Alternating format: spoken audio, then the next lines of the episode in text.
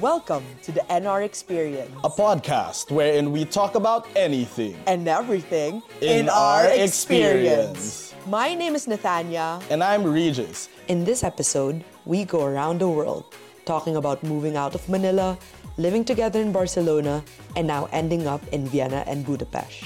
Okay, so for today, our topic is going to be basically our international experience. So, how we've lived abroad, moved around, our experience as roomies. I think there's a lot to talk about with just how much we've opened up our world and our horizons the past few years. Yes, uh, just like the Daft Punk song, which is a personal favorite of mine, Around the World. Um, so I think th- to start with, um, why did we move? Why, why did you move? Why Yeah. did you decide to take, I don't want to say greener pasture, because Yeah. why did you just decide to move? What made you decide uh, to leave your life behind in Manila? I mean, for me, it was 20s. I decided around 2016. So that was the time when, um, back in Ateneo, I was teaching as faculty. And the, the only sense that it made for my career was to get my master's and PhD.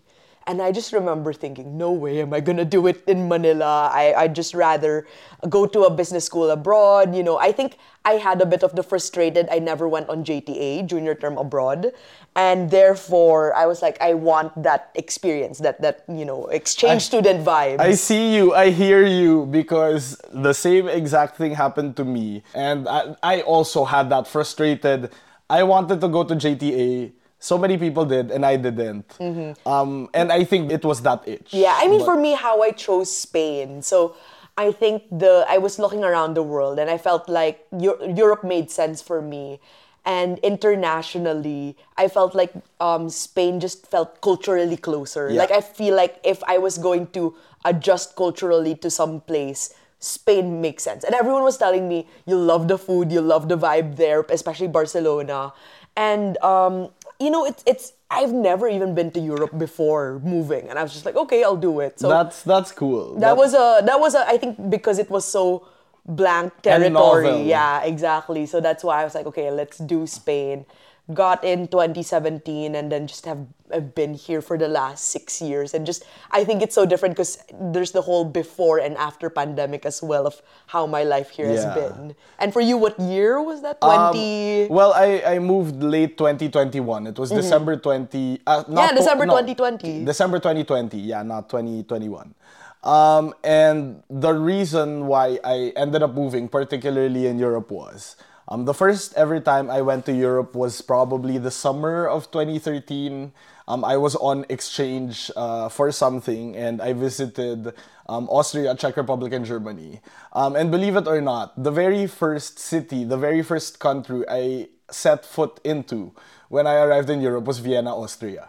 So, uh, Welcome back. yeah, exactly. Uh, and and again, it's also funny because I told you I never expected Vienna to be my most visited city in the whole world, but it has, and for reasons you probably already know because uh, Nathania's is uh, is also here, and Budapest is less than a three-hour train or bus ride away.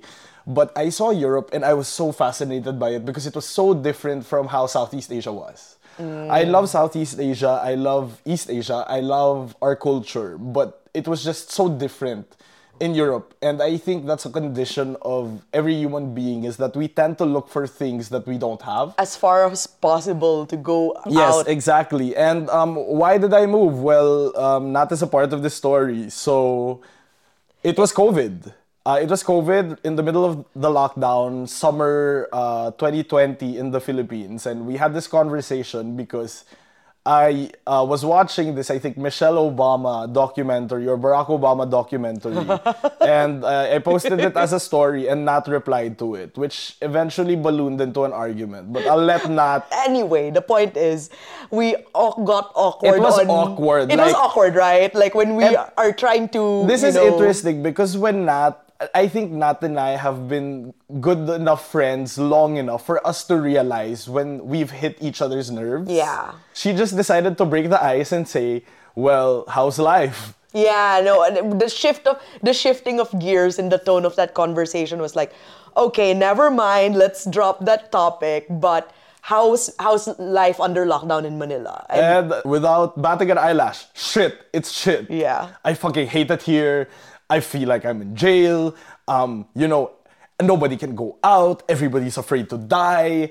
Um, I, I don't want to be stuck in a house yeah. for as long as I can remember. And this was around May to June of 2020. Because on my side of the world, things were starting to open up already. Like And there I were was, see- advancements, I the, was the seeing vaccine. people in Europe go out because it was fine. And we were wearing face shields back home.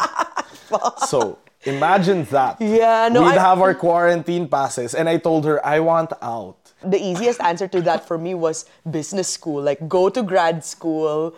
I mean, we always joke that grad school is a place for people who don't know what they want to do in life. I mean, that's kinda true, It is yeah. true.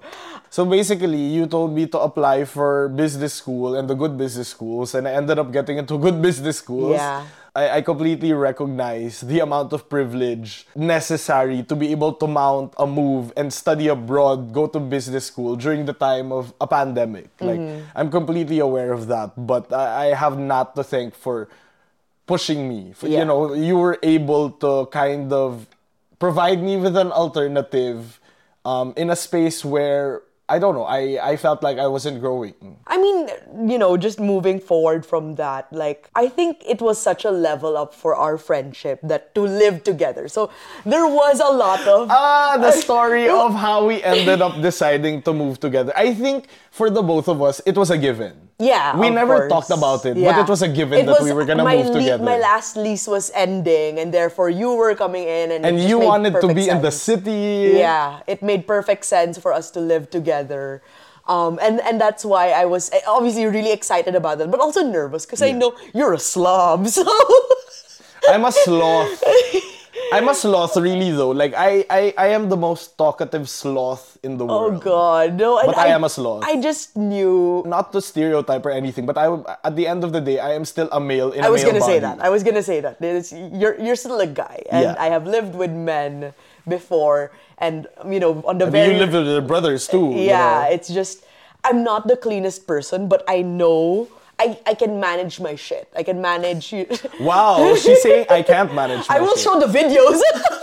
I am ready with the videos. God, so, shut up. Yeah, so I, I mean I I was ready and I think also recognizing I, that I had lived already by myself well with others for three years advanced to you so it was gonna be new for you And growing up with three brothers, I think, has prepared you also for this moment. yeah That was basically your entire life to live with guys. yeah yeah and again it's I also knew not just you being a guy but you living on your own for the first time so I was like oh no in my mind is he ready for chores? Is he going to pull his weight around the house with cleaning up? I mean, I knew I was going to do the cooking Yeah. anyway. and That Yeah. was already a Yeah. given, and I was fine with that. But other things, right? Like, I how do we manage a household? I, I, I'm going to say that the gender roles in that household were the heteronormative one, and I have to apologize. Yeah. So you did the cooking and the cleaning. I did the entertaining. you you bought the groceries. Yeah. Um, no, I was the household manager. And I mean, part of that is also, again, coming back to my control freak tendencies, me wanting to manage everything. Also because I felt like, oh my God, if I have to teach you, it's gonna take more time. Yeah. So I'd rather be in control of Yeah, that's everything. true. And for me, as long as you keep your space relatively clean or like, uh, Yeah. you know, there are shared spaces are manageable, then it would be okay. Yeah, I, I think it's also a lot of, and this doesn't just go for two roommates living together. Mm-hmm. You can be four or five people in a household. I think the way you talk about what will work and what will not work. Mm-hmm. Yeah. Because um, I don't think there's necessarily a percentage. I mean, ideally, it would be a- Yeah. egalitarian. But for example, the way I would showcase my care for the household would be to make sure that there's always food. Like Mm-hmm. whether for me or for you, even though I eat most of it, there's always a snack. There's Mm-hmm. always something. That's how I think I was able to manage a household. There was so much weed. Mm. there was so much weed. There was weed for everyone. There was weed for everyone. Um, so I, that's how I think I managed the, the household. But the more technical, you know, like of course, keeping it tidy and clean, you would really have to prod me. Yeah. But no, I remember you learning how to clean the bathroom and how many. Like, it was such a novel experience because you're like, oh, you were having fun with it, which is, I'm like, okay, fine, I'll let you do your thing. But I would say, and this, uh, I, I'm talking to you, many people listening and watching to this, and as well as like you and I both. It's quite shocking that we would export people who barely know how to do these Yeah, things, no, it's who are barely domesticated. I mean, and of course, again, this comes from a place of privilege. everyone relied on Yaya and Driver in Manila, and uh, therefore, I, I feel like that's what I I'm so appreciative now is that I feel like I'm not I, I feel like You're no longer reliant. yeah, and also that I'm not above these chores. Like this is my household, this is my living space. Why am I not handling these Yes. things? Yeah. How, who who are you to be so above these menial tasks Yeah. or whatever? But that's daily life. Yes, that is daily life. Although I would say, of course, back home there is this. It's essentially the precondition of capitalism. You know, ne- needing to work for your family, which entails both partners to do the heavy lifting. Um, of course, on top of uh, the job, women have childcare, and i- it's still quite a matriarchal uh, aspect in that regard when it comes to childcare in um, in the Philippines. You know, there's the whole idea of because you're so Uh, inconvenienced by traffic, by how life in Manila is set up, that you would have to Th- that it rely. requires. It rely, yeah. So in a way, it you understand why the system is that, and I feel like that's very much looking back now at why I moved out of Manila is like you're inching towards your death and not even realizing it because you're so stuck in the everyday. Like you're thinking about traffic, you're thinking about how to make it home. Yeah. Oh, the LRT MRT broke down again today. Oh, um, I can't I can't book a grab. It's coding. Yeah, you're stuck. You're stuck in that system. But and if you want to ride a bike, it's dangerous. Yeah. We really do hope for, uh, you know, safe, accessible roads for everybody. better everybody. transportation. Better transportation. Getting moving people and not cars. Better mobility, exactly. For people, not for cars. Yeah. Um, and I don't know, like, uh, I would say this is like the intangible that I'm so grateful for, or rather tangible that I'm grateful for is, you know, um, living here in Europe has taught me that there are many modes of transportation. I can walk. Um, and this isn't to this the safety bit, but you know, just about it being a leisurely walk. Yeah. Just the fact that my sidewalk actually allows more than hundred people to be on the sidewalk, and everyone has ample space. Um, Tomas Morato could never. yeah, no, uh, well, so re- regarding um, that note, how was Barcelona as a city for you? Like, what what was your impression, first and last impression of Barcelona? I mean, Would you recommend to live? Would you recommend to yeah, visit? I- for me, I, I have such a soft spot in my heart for Barcelona. Even if it's people always say it's a party city, It's a trans. touristy. uh, what I've learned is, is it's a transient city. People aren't there. They're not there for a long time. They're there for a good time. yeah, I, I, people have pointed that out, and again, I guess the Mediterranean nature of it being Oh, they're so to the- chill to the, beach. so bohemian. At least Barcelona. Yeah, I, I think compared to other parts of Spain, you'd really do feel the laid backness, I guess. And for me, um, I think I, it was what I needed at the time. Like that was something I had to learn in, in that kind of city as my first experience of living on my own and living abroad. Yeah. That was, I think, important for me to pick up that carefree Yeah. feeling. So that it was good for me. Um, but at the same time, could I see myself forever? If it if only if with the right job. But other than that, it's not like, you know, oh Barcelona is my dream living city. Like I love Yeah. it, but it has its downsides as well. Um, with you know some some of the inefficiency still of Spanish bureaucracy of how things operate because obviously we got that from them. So there's that closeness that you understand, but at the same time, why is it not working Yeah. today? Like why is it random at times that the rules are how they're applied? So What What's interesting though is I've come to realize that Europe, while Europe is not monolithic, but in terms of bureaucracy, every country has their own stuff to deal with as well. Um, navigating expat life in Hungary is tough if you don't know Hungarian, and 99% don't because it's one of the most difficult languages in the world to learn. Um, in the same vein that you know Spain with their bureaucracy as well, and sometimes things don't work the way they do. Um, I really enjoyed Barcelona because I think I wouldn't have finished business school if I studied in Madrid. Okay, okay. Barcelona was laid back, and that's what I enjoyed. Um, people were relaxed that I had time for everything. I had time for my friends, I had time for school, I had time for leisurely activities alone. Um, and everybody was just very forgiving when it came to timing and time in Barcelona and in Spain. Yeah. Um, so with that, I think I just maybe other people would like to know then what how different your experience was with Vienna and mine with Budapest after coming from a place like Barcelona. Yeah, I mean, mentioning bureaucracy, my experience here in Vienna has been so easy to transfer to. Like I, I always say, my I mean, I'm not complaining about my commute in Barcelona, but here it's so efficient. Yeah. The connections are amazing. Um, even getting my initial paperwork as a resident here was so much easier. And it's so funny because people here complain more when it's working better. Like that's my experience. Like people here have this, they call it the Wiener Grant. I think it's the grumpiness of Vienna.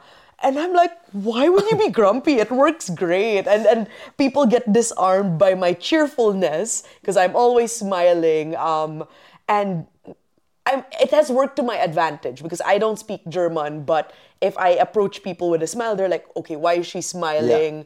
Um, okay, let's be nice to her, I guess. And I, I've gotten away with a lot. And also, people here speak pretty good English. English, That's yeah. why it's been e- very easy for me to Yeah. manage. Um, well, aside from that, I I also think you know in terms of culture, yeah, it was probably uh, an adjustment because back home we're used to everybody smiling, everybody greeting you with a happy face, Yeah. and I think what was important, what's important to remember is you're in a different country. You have to understand custom and culture and their conventions and what is the norm and what isn't to fully understand who you're interacting with. Um, and I think that's been particularly helpful in a city like Budapest as well because they're not really well known to be the most cheerful people. That doesn't mean they're unfriendly. It's just that their default mode is um, stoic. And, you know, um, for them, sometimes you engaging in a conversation without having any formal relationship might translate into you're wasting my time. But for, let's say, Australians, you know, I, I don't think Australians think they're wasting their time by talking to somebody else, the way Filipinos would and the way Brazilians would. Uh, another big adjustment definitely was moving to Budapest. I was on my own. That was the first time I was on my own. There were no friends, there was no Filipino community. I just wanted to shout out to all our friends, um, all the Filipino Who friends shaped we our had. Barcelona experience? Who shaped our Barcelona I think, experience. I think it was so tied to that that we had a, a community, our little family, um, who we l- love and adore, and we got to hang out. The fact that they were our neighbors. Let's begin with MDLR. They were literally living in the same street as we did, which was like a two to three minute walk away. We we were two to three minutes away from each other. Yeah. Um, and that was amazing because it was Filipino community. Um, and of course, it wasn't. It was helpful that we all came from similar social circles, and you know, while we went to different schools, well, some of us went to the same school, others didn't, but somewhere along the way, there were interactions and connections. Um, we all knew somewhat of each other in Manila because of how small it is. Yeah. Um, but you know, when you're in a different country, I feel like you're o- more open to oh, basta Filipino, I'll hang out with them. And I think what makes it even more special is they weren't just any Filipinos or any people in our same social circles, but true and genuine Yeah. people we would hang out and truly adore. And it was really great. And I think that was the shock moving to Budapest because suddenly there was no Filipino community. I was on my own, and my only friends were work friends. And how did I cope with that? Um, I again I'm extroverted, so I went to all the parties, I went to the raves, and I started meeting people along the way. But it's tough because you know, um, I think what's also uh, necessary to understand and to think about when you're deciding to move and append your life and go to another country is all your interactions, your social interactions, your socializations, they all have to be intentional. Oh, Nobody so is true. going to be your friend. You're gonna have to put yourself out there. You're gonna have to do a cooking class. You're gonna have to go to a museum. You're gonna have to meet someone at a coffee shop. You're gonna find Facebook groups. You're gonna go to Reddit. I used to be the type of person who was like, ew, why am I gonna go on Facebook to random find a friend? meetups, yeah, random meetups. I, I think there there are so many TikTok or Reels audio on this. Moving abroad and starting your life is so difficult, and it's so cheesy, but it's so true. Valid. That, um, starting a whole new life, uh, which I've now experienced twice from Barcelona and Vienna. Oh my God! Just meeting new people and finding people you can call friends. N- never mind even the dating part. Like that's also another hassle, crazy Yeah, thing no, first you need friends. friends exactly and therefore for me i'm lucky enough to have known a few people in barcelona a few people in vienna but you have to be like let's hang out let's Yeah. get to know each other and i think it's easier to make one-on-one friendships than friend groups Yes. i think that because it's so separate and that's why barcelona we were lucky that it was always a group and that it worked out. Mm-hmm. It, it all worked out in the end. Um, and it was really such a lovely time, and I long for it. But you know, I I also think it's a part of growing up, and I think we've uh, all transitioned into different life stages. Yeah. And I think the coolest part is now we're all around the world. Yeah. you're in Vienna, I'm in Budapest, um, and it, it's pretty cool. Yeah, Yeah. I, I think it's having family around the world speaks to how the world has been globalized. That you Yeah. can, Oh, yeah. you can But choose again, a place and ag- then set your life there. Again, speaking coming from privilege, like this all entails a certain amount of resource and capital. well, privilege and at the same time opposite, like because you were so forced by your economic, like Oh, yeah, that- that could there- also be those a are the two ways, right? you Yes, look at it in a more romantic sense, or you look at it and because there was no op- Yeah. option. Like I, I mean, of course, it is an option for me to be an academic in the Philippines, but just the amount of resources and just uh, it's it's just a different world. Yeah. It's a different playing field, and I guess I recognize you know the luck I've had in the scholarships that I've I've benefited from, um, all the support in many different ways. It's it's just really, I was able to I was able to believe that I could set a, a life on my own here on this side of the world. Okay, so I have I think one last question which will be interesting, and uh, the question is, what's a city that you want to live in? To cap off this episode, is is there any dream city for you, or you know, it doesn't have to be a city itself. It, Yeah. What are some requirements Yeah, you we've provide lived? Yeah. conditions, I guess. sun. So sun is now I'm learning. I love you, Vienna, but I need some sun. It has been so wind. depressing. The wind is fine actually, like because I'm indoors when it's happening. Um, it is tough going home and then like you know, the wind is blowing in your face. But the sun, the amount of sun, I don't mind the cold. But I realize how much I took for granted in Barcelona that we got winter sunshine. That was so great that you could sit on the beach in January, Feb, and feel the sun on your skin and hear, you know, the waves uh, crashing onto the beach. It's it was such a, again, a bohemian romantic feeling here in Vienna. I, would go one two weeks without the sun, and Yeah. I'd feel so depressed, and you know, I would have to take supplements, just making sure to um, be careful with seasonal depression. But yeah, I think for me, the next place wherever I will end up in, hopefully it has sun. Um, I think Vienna's already pretty okay. Like I could forgive it for the lack of sun because I always think, oh, maybe I can just travel in the Yeah. winter, right? Um, but yeah, I don't think I could live in a darker place because there are even more difficult places when it comes to the weather. and when it comes to sunlight and Yeah. exposure to the sun. With me, I think it's quite a complicated question from my end because I've learned to well first I've learned that I could be the type of person who would be flicked off to another city and be fine with it. And I think I, I don't necessarily have any criteria, but I'm more of the belief that wherever the road takes me, wherever life takes me, Yeah. because had I said no to Budapest, I wouldn't have learned and grown as much as I have today. Um, I I think Budapest is an interesting city for me because it was formative. It is formative to my adulthood. This is the first time I can confidently say I'm an adult. I'm in charge of everything. Um, and in terms of where else it will be, uh, truthfully, a place with you know higher salary. So anywhere else in Europe with a higher salary and a better quality of life Yeah. would would be great. But yeah, no dreams as of now. I mean, maybe Amsterdam because Klaus says many good things about it, or the Nordics, Denmark, Sweden. Um, I love cold weather and I'm fine with darkness. Okay. So yeah. For me, it's really where my career takes me. So whatever um, university I'll end up in, I think that's the biggest determination. I'd like to say love, right? But where it will take me, but you know, I can't predict that. Yeah. But I'm just open to these different variables in my life shaping that decision making process. It's like, okay, by next year, where am I going to be moving to? I have no idea, but I I'd like to I'd just like to keep that an open-ended question because if I, I feel like if I have preferences, then I Yeah. get disappointed. Yeah. It's better to be more open-minded about it. And I think it, you know, it adds a lot of color to it because it, it does feel like a what's next. yeah. Um, you know, that that- nothing. I think having such a volatile isn't the word uh, isn't the word, but having such a f- flexible mindset does prevent us from disappointment and can even surprise us in the end. Like how Budapest surprised me.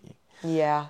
I, I think when it comes to life abroad and traveling, we've just learned like how small we are. I think that's the beautiful thing is that you know, you're just such a tiny speck in this whole world and you have we've already seen a lot, but that's not But it. there's, so, much, more. more. There's so much more to learn. There's so much more music to listen to. There's so much more languages to hear. So much more ways to say "I love you," of goodbye. People to listen Exactly. to, say thank you, hi, hello.